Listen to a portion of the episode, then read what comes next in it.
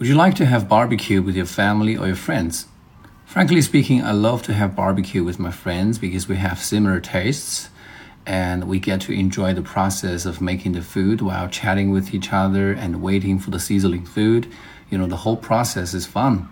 But when it comes to uh, having barbecue with my parents, with my family, I would definitely say no because my parents seem to have a problem with barbecue food. They always claim that barbecue food is poisonous and they claim it to be junk food. And they are worried about the charred food. You know, they probably heard it from some newspapers saying that charred food can cause cancers. And that is why I always avoid my parents if I want to have some barbecue.